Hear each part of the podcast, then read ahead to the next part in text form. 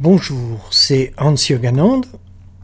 Le titre de ce podcast est La cause de nos problèmes.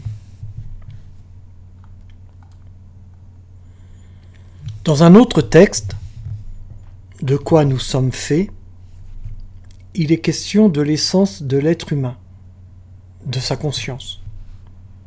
On y parle de quatre euh, éléments, l'âme, l'ego, le corps et le mental. Certaines personnes croient que l'être humain est fait de sept corps, plus ou moins subtils. Alors on parle de, corps physique, de corps astral, de corps éthérique, de corps causal, euh, etc. Il y a pour ces gens sept corps différents. D'autres en comptent encore plus, autour de 13, avec les sous-dossiers, entre guillemets. Il n'y a pas d'intérêt pratique à se pencher sur cette anatomie conceptuelle.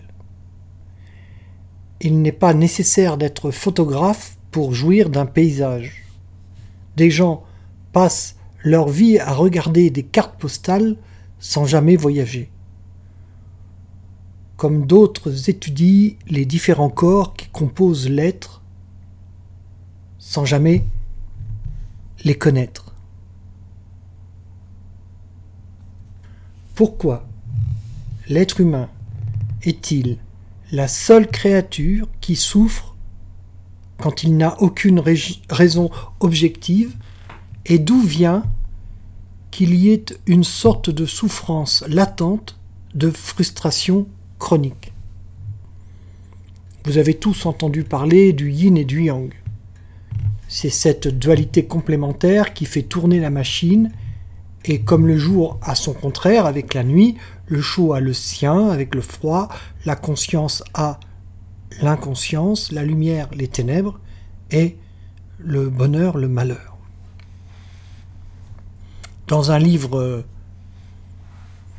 spirituel qui s'appelle le Bhakti Marga, ça signifie la voie de la dévotion.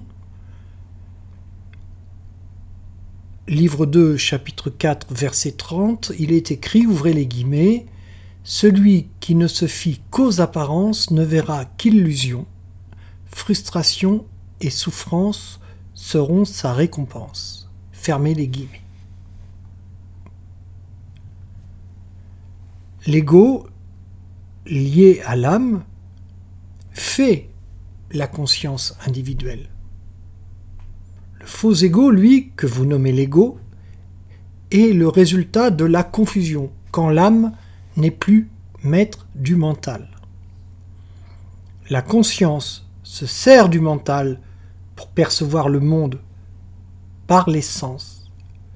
Le siège de la vision, de l'audition, de l'odorat, du toucher, du goût sont dans le cerveau.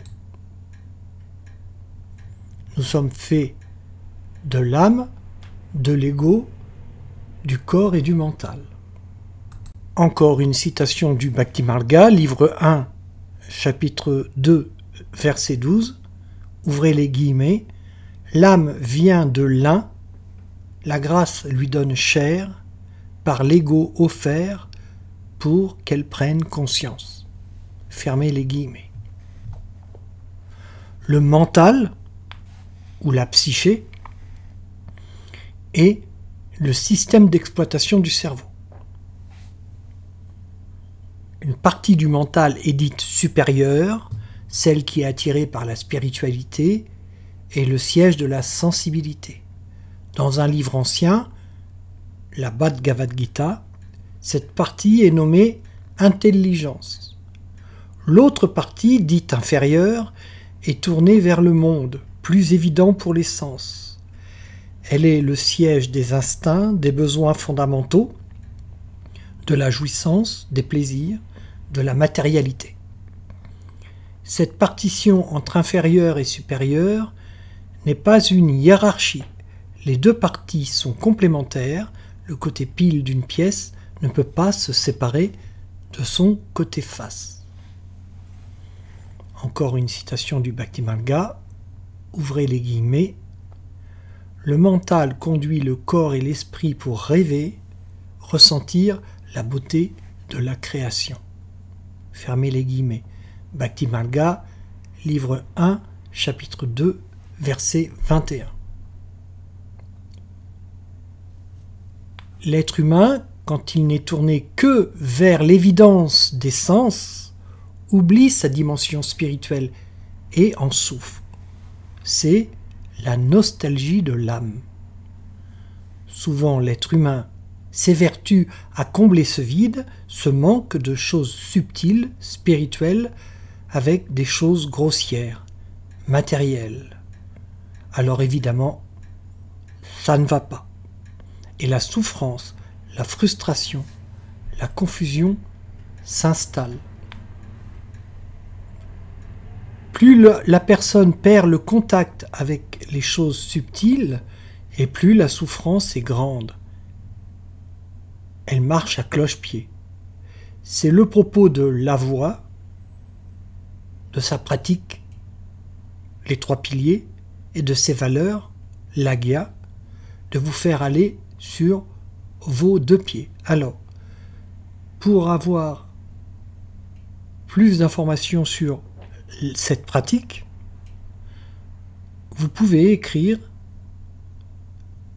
à l'adresse suivante de point lavoie.eu gmail.com. Alors la voix en minuscule évidemment avec un E à la fin et en un seul mot. lavoie.eu